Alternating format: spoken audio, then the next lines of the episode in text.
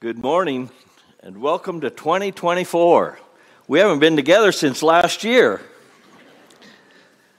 When my uh, grandkids kind of getting old enough to figure that out, they, Grandpa, we haven't seen you since last year. We're all excited. You know, my, my son in law, uh, as they welcomed their third child, with the oldest being four, he said, Long days, but short years. And isn't that true? Sometimes our days drag, but man, the, the years just clip along. We're starting a, a new series this morning, a four part series on stewardship.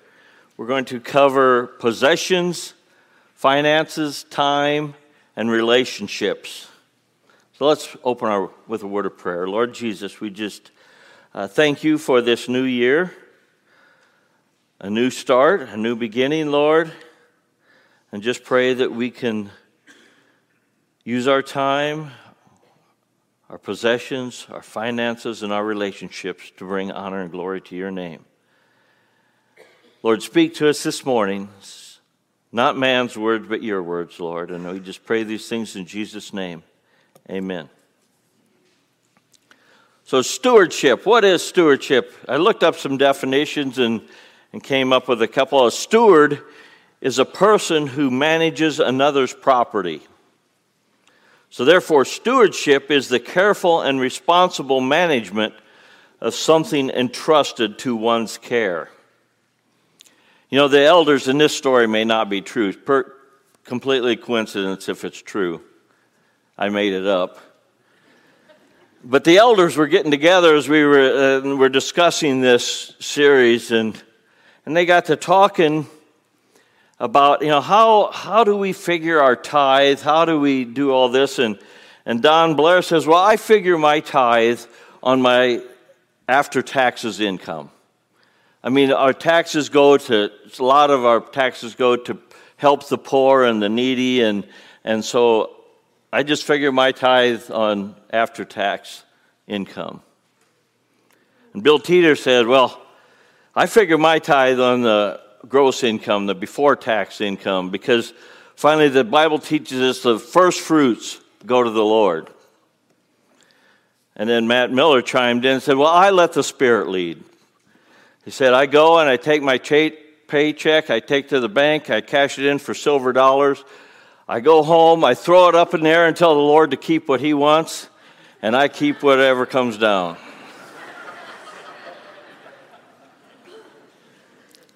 Obviously, that story is not true. I hope. but there is some truth in that story. And I think it's our default thinking that what we give to the Lord is the Lord's and the rest is ours. And that is not true.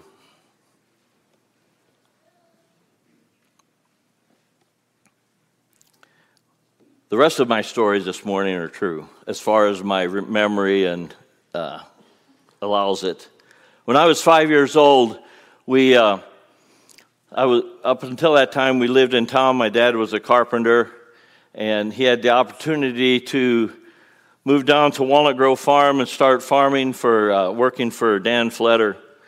And so as he got to know the neighbors, uh, the the neighborhood down there, he was talking to a man a neighbor farmer, uh, Frankie Bauer, who happens to be Darren Yergler's grandpa, if, if you know Darren.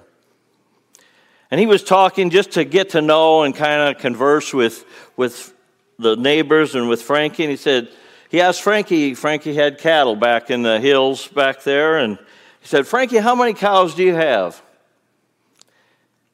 And he said, I don't know. I don't count them. The cattle on a thousand hills are mine, saith the Lord, quoting Psalms. And he meant it.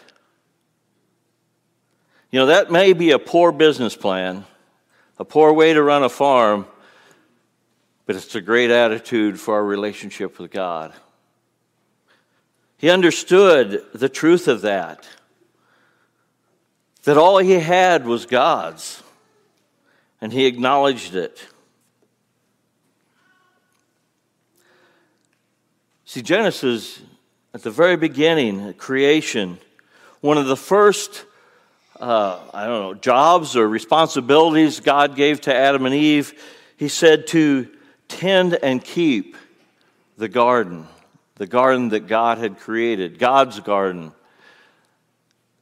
He told man, man to tend it and keep it.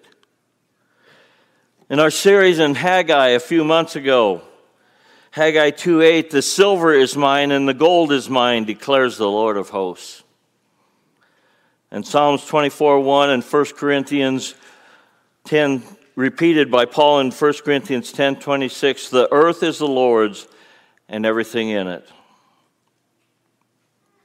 See, the worldview is I've worked, I've earned, I've saved, I've paid for it, it's mine. But those of us that claim to be Christians, call it what you want born again, saved, believers, converted, persons of faith. If we have placed our faith in the shed blood of Jesus for our justification, forgiveness, and redemption, we are not our own. By your very faith, you acknowledge and declare that you are not your own and that Jesus is the Lord and owner of your life and all that you have. 1 Corinthians 6 19 and 20. You are not your own, for you were bought with a price. We acknowledge that not only are we God's from creation, but we are doubly God's by redemption. Purchased back, redeemed by the shed blood of Jesus. So we have our relationship with God, our spiritual relationship. We call that the vertical relationship, where we bring honor and glory to our Lord and Savior and to our Father. We have communion, we pray, we have relationship. And then we also have this horizontal relationship with our fellow man. What does that look like if we are God's, if we have been bought with a price, if we are no longer our own? I believe there's basically two charges that we are given. First of all, we heard it in the, in the missions little video to take the saving gospel of Jesus Christ to our fellow man not only to the foreign countries, but to our neighbors, to those we work with, go to school with, associate with. And the second one is for our relationship with fellow believers, to encourage them, to disciple them, and those that are struggling to restore them. So, how does that, what does that look like? When we think about stewardship of our possessions, the things we own, of our stuff. It was the summer of 1970, and the Jesus Revolution came to Tremont. Those of you, if you watched the movie that was in the theaters a few months back, the Jesus movement went across the nation. It was a I don't know what the term organic, it, it, didn't come from the churches, it didn't come from the evangelists, it was just the Spirit of God moving. And there was a group of young people that started meeting at the Tremont Park, praying together, worshiping God together, getting saved. By faith, taking Jesus Christ as their Savior. At this time, there was a, a couple in our church, Harlan and Eloise Fletter. Harlan had been a lifelong farmer and had just recently, uh, he's the, the father, uh, they're the parents of Jackie Petro and Tom and Ken Fletter. And uh, it was a tough farm to make a living on, and Harlan knew that Tom and Ken weren't going to farm, and he surely knew Jim Petro wasn't going to. And so he started uh, studying real estate, started developing his farm, and started selling real estate. And Eloise was a, a consul, or a secretary up at Tremont High School. And as these teens were, were meeting in the park throughout the summer, pretty soon the weather started uh, turning against them. And Eloise by being at the school and, and it was uh, ken was involved in this knew of this these kids meeting and praying and worshiping god and they thought this is not going to work in the winter for them to meet and they invited them into their home opened their door pushed all the furniture out of the living room every saturday night threw out the pillows and invited those young people to come in and sing and to pray and to worship their Savior. Oh, I'm sure the furniture got scuffed, the walls got banged up. I mean, you don't invite 20, 30, 40, 50 teenagers into your home and it's going to stay the same. They opened their dining room table. The kids wanted to come for a meal. And then Harlan and his development, his real estate was becoming successful. And, and Ken's uh, vision decided, you know, we're going to outgrow our home. We need to build a building. And he took one of his lots, a choice lot that he had developed, and he built a cabin. Fifty-three years later, those cabin doors are still open. You know, I never, I shouldn't say I never, I very seldom ever heard Harlan stand up in front of the, the group and talk. But his heart was open and his home was open. And the Spirit of God used it. Thousands of young people through those 53 years because he opened the door of his home.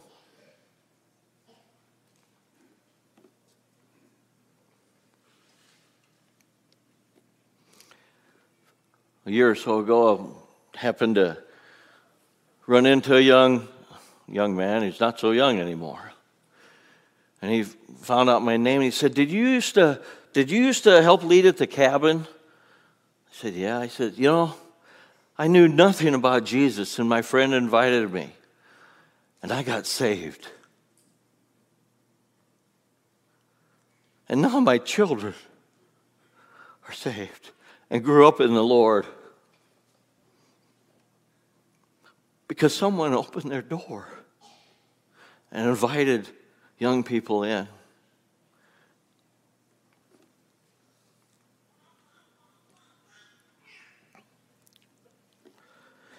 You know, it's kind of as I was preparing this message, my I went back to uh, in uh, I believe it's Second Kings chapter four that talks about the Shunammite woman that the prophet Elisha was traveling through, and she she realized he he uh, needed he was hungry, so she kept inviting him in for the meal and told him, "Hey, anytime you're coming by, you know you're welcome." And pretty soon she said, "You know what? He's tired. He needs a place to rest." And she built. She had her husband build a room, a place for Elisha to stay. And Elisha says, Well, what can we do for you? He said, I'm good. I don't need anything. Well, it ended up she was barren and had a ch- son. And I thought, you know, it's kind of a Harlan and Ella was kind of a modern day Shunammite woman. They, they started feeding them, and pretty soon they built a shelter for them. Possessions used for the Lord.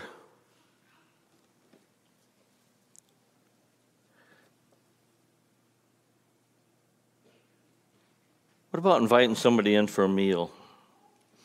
Maybe just a cup of coffee.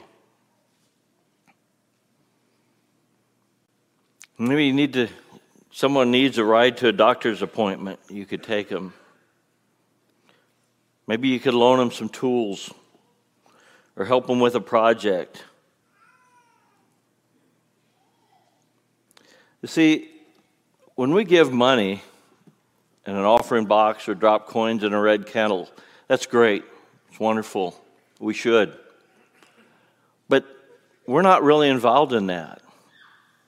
Uh, we hear the missionaries come and, and we can pray for them and, and, and feel a little bit part of that, but, but you know, when you invite somebody in your home, you're, you're, you're involved. You're part of it.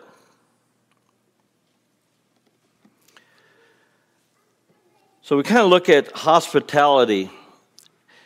And I, this morning, I, I, don't want to limit hospitality to inviting somebody into your home. It's just becoming involved with someone with, with whatever means you have.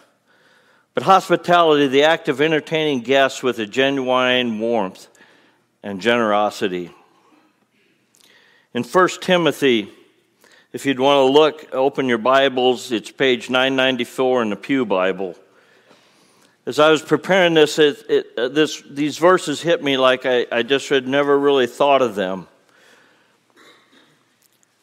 First Timothy, in the first part of chapter 6, Paul is warning about the, the desire and the love of money and possessions. And, and, and don't we think about that when we think about money and possessions in the Bible? It's more warnings against. But it's, it's really warnings against the love and of making idols of them and, and thinking of them as our own. But if we look down at chapter, verse 17, chapter 6 of 1 Timothy, and as for the rich in this present age, and I would, I would just, uh, as I was meditating on these verses, you know, when we think of rich, we think of Bill Gates or uh, Warren Buffett or someone like that. But, and maybe this is just my opinion, but if we could read it as for those that have means, have a car or a house or a kitchen table, in this present age, charge them not to be haughty nor to set their hopes on the uncertainty of riches, but on God, who richly provides us with everything to enjoy. I just never put that together that God has given us the things we have to enjoy. Not in a selfish, self centered way, because he goes on. They are to do good, to be rich in good works, to be generous and ready to share, thus storing up treasures for the, themselves as a good foundation for the future, so they may take hold of what of that which is truly life. And that ready to share. Those that are enjoying the, the things that God has given them, ready to share. You know, that's one of those words that the translators have trouble with because the Greek, there's just really no English words that fit that. And I could give you the Greek word and I couldn't pronounce it anyway. But it cares, it's so much more than writing out a check or dropping a coin in a red kettle. In fact, if you have the old King James, it uses the word communicate in some other translations instead of share. And as I looked at it, this, the Greek word actually, some of the terms that help describe it associate, companion, fellowship, partaker, partner. In other words, it involves a personal involvement in the sharing. It's actively taking part sharing what God has given you to enjoy. You know, as I Googled hospitality, if you think God thinks it's important, it, that came up with the hundred verses concerning hospitality. And in fact, if you look at the, the uh, qualifications to be an elder, leader in the church, given to hospitality. Ways to use the things that God has given us for His glory and for others. You know, the, we could stand up here and give, just go endless in the different ways that we can show hospitality, that we can share being involved. We've mentioned a few. You know, it can go all the way from planning a play date in the park for your friends to having someone come and live in your home.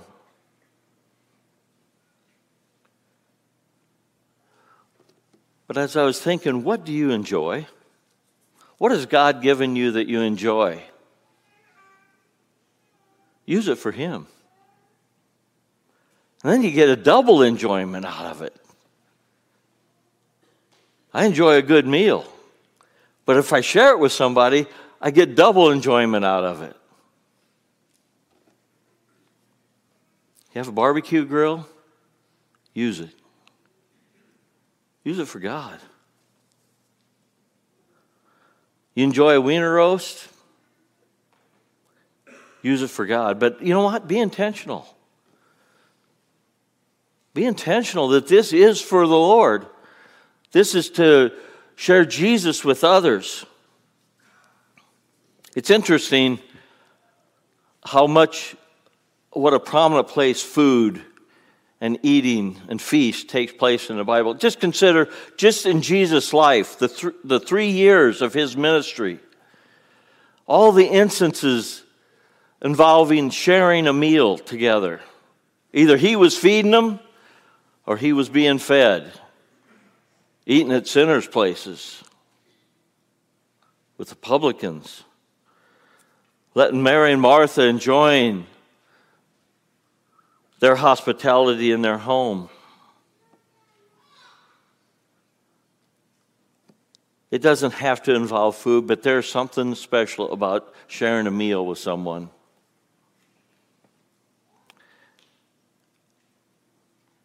Jesus shared it in his parables. And you know what? It's not about having the perfect food with the perfect decorations, with a beautiful place setting, and with lovely furniture. That's not what it's about. It's not about impressing people, it's about caring for people.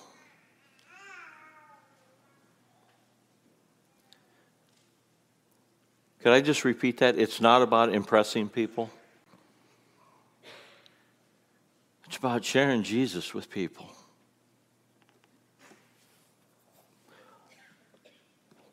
What, what is the, what is the, um, what hinders us from doing this, doing this more?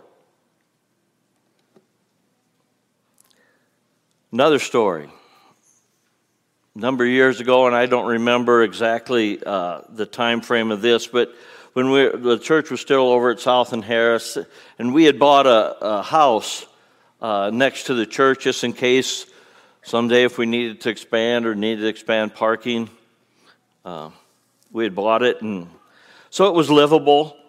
And some of the different missionaries lived in it uh, on their uh, time at home. And one time, a, a, a, need was made known to the church that there was a young woman, a young wife, that was in an abusive situation, uh, needed to get out of the home, had no place to go with her children. And so there was a lot of discussion about, uh, and this, the person that brought the attention to the church wondered if they could, this person could live in that house. It was empty at the time. And so, uh, there was discussion, and, and, you know, she was allowed to live there with her children. There was a, a certain number of uh, guidelines that she needed to, to obey to, to have the right and the privilege to live there. And I don't remember exactly the time frame, but it wasn't long, and she would not abide by those guidelines. And it was uh, pretty obvious that things were going south in a hurry. And so that she was asked to, to move out since she would not abide. And of course, as often happens, the church, she sullied the church and blamed them and, and said that, you know, we didn't care about her and, and a number of things like that. And it was just one of those uh, bad deals. I don't know if you've ever done something nice to someone and have them turn on you, but it's not that uncommon. And so afterwards, you know, uh, there's we had a lot of discussion. Well, shouldn't we let her live there? Uh, what mistakes did we make? And and I don't know. Maybe it was just in my own opinion or thoughts, or you know, I decided, you know, we had obeyed the Lord. We felt that the Lord wanted us to offer that home to that person. And they chose to, to reject that care and love. And that doesn't mean we shouldn't have done it. See, this isn't about results, that's up to God. This is about loving and caring. See, there's a cost. There's a cost, there's a money cost, there's finances. If you bring people in, even if just a simple meal today costs, it takes time. I'm sure we'll be covering that in a future sermon. You know, things get broken. You bring a lot of little kids in or a bunch of 20 teenagers in, floor gets stained, things get broken, damaged, worn out, stolen. Sometimes it takes us out of our comfort zone, and we like our comfort zone. And maybe it's just fear and anxiety. I'm not good enough. I don't have a nice enough home. I'm not a good enough cook. I'm an introvert and, and I don't even know what to say. Okay, invite somebody that's not an introvert to come along. You know, Josh Juckums or I don't know, Jim Petro, somebody that can carry the conversation. You know, it's not a big deal. There's not a lot of fear and anxiety involved with uh, inviting a few people over for a picnic in your backyard. It's a whole different deal inviting 500 people for a picnic in your front yard. I know it was a number of years ago, as most of you know, if you've been here a while, we, we hold harvest time services in our front yard. And uh, I don't know, there, there's just a lot of anxiety and fear. Fear of someone getting hurt. You know, we are going on a hayrack ride, and, and, and if there's an accident or just a you know, maybe it's my age getting older. But you know, the, there's an interesting verse in Proverbs 27 12. It says, The prudent person focuses, uh, uh, foresees the danger ahead and takes precaution. You know, when, when, when we invite 500 people over for our harvest time services, we take the pitchforks out of the barn. we, I don't leave my wallet laying on my nightstand. Don't let fear keep you from sharing and being a steward of your possessions for the Lord. That doesn't mean you shouldn't be prudent.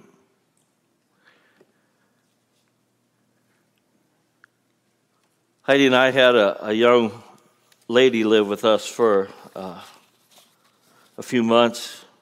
She came out of a hard place. It was scary have her come. We committed it to the Lord, but we were prudent. I was never home with her alone. We didn't want any false accusations. We didn't leave our credit card laying around or our wallet. See, it's, there are times we need to be prudent. And if you're contemplating inviting someone to live in your home, you have an extra bedroom, an extra bed. Maybe it's a child through foster adopt or foster care or adoption. Maybe it's a young adult. We have this tension between stepping out in faith and fear, attention. And these are big decisions. These are real big. And we need to commit them in prayer and have others pray for us. We need to seek God's through His Word. We need to seek wise counsel. And I remember one time some of you may think that this is a lack of faith or lack of, of serving God. I don't know. But we had gotten our foster care license, and we got a call about a, a young person that had a lot of physical disabilities, a lot of uh, medical needs. And we were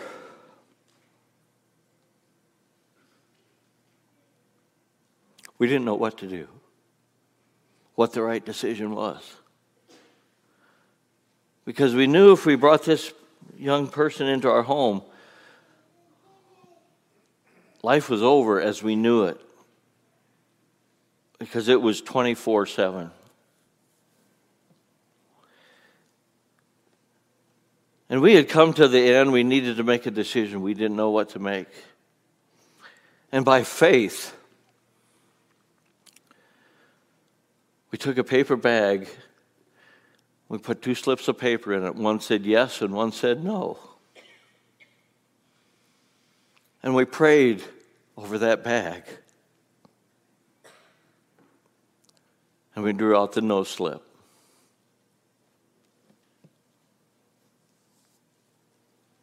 And we were at peace with that. This is God's work, not ours. Our home is God's, not ours. And He can bring who He wants. And it's okay. See, Matthew 10 16, when Jesus was sending his disciples out into the world, he told them to be wise as serpents and harmless as doves. And I truly believe that He would give us the same advice if we bring the world into our home to be wise as serpents and harmless as doves. See, we need to be motivated by obedience to our Lord, not by results. We want he wants us to be willing. 1 John 4:18 says perfect love casts out fear. In 1 Corinthians 3, 6 and 7, Paul says, Apollos waters and I, or Apollos does his work and I do mine, but only God gives the increase or the growth. Are you willing? First of all, what is your attitude about your possessions? Do you hold tightly? Do you think they're yours? They're not. You're not going to keep them. Someday your kids are going to take them all to the share closet. We've been there, done that.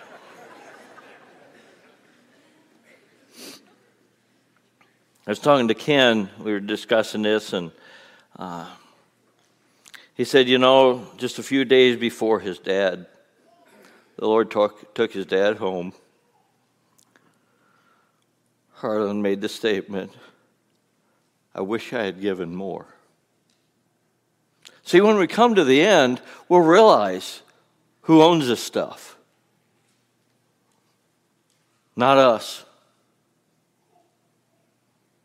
I wish I had done more. Let's pray.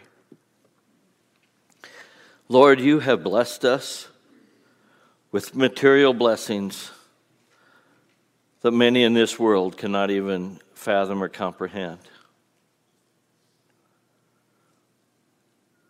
Lord, give us the reality that they are not ours, that they are yours.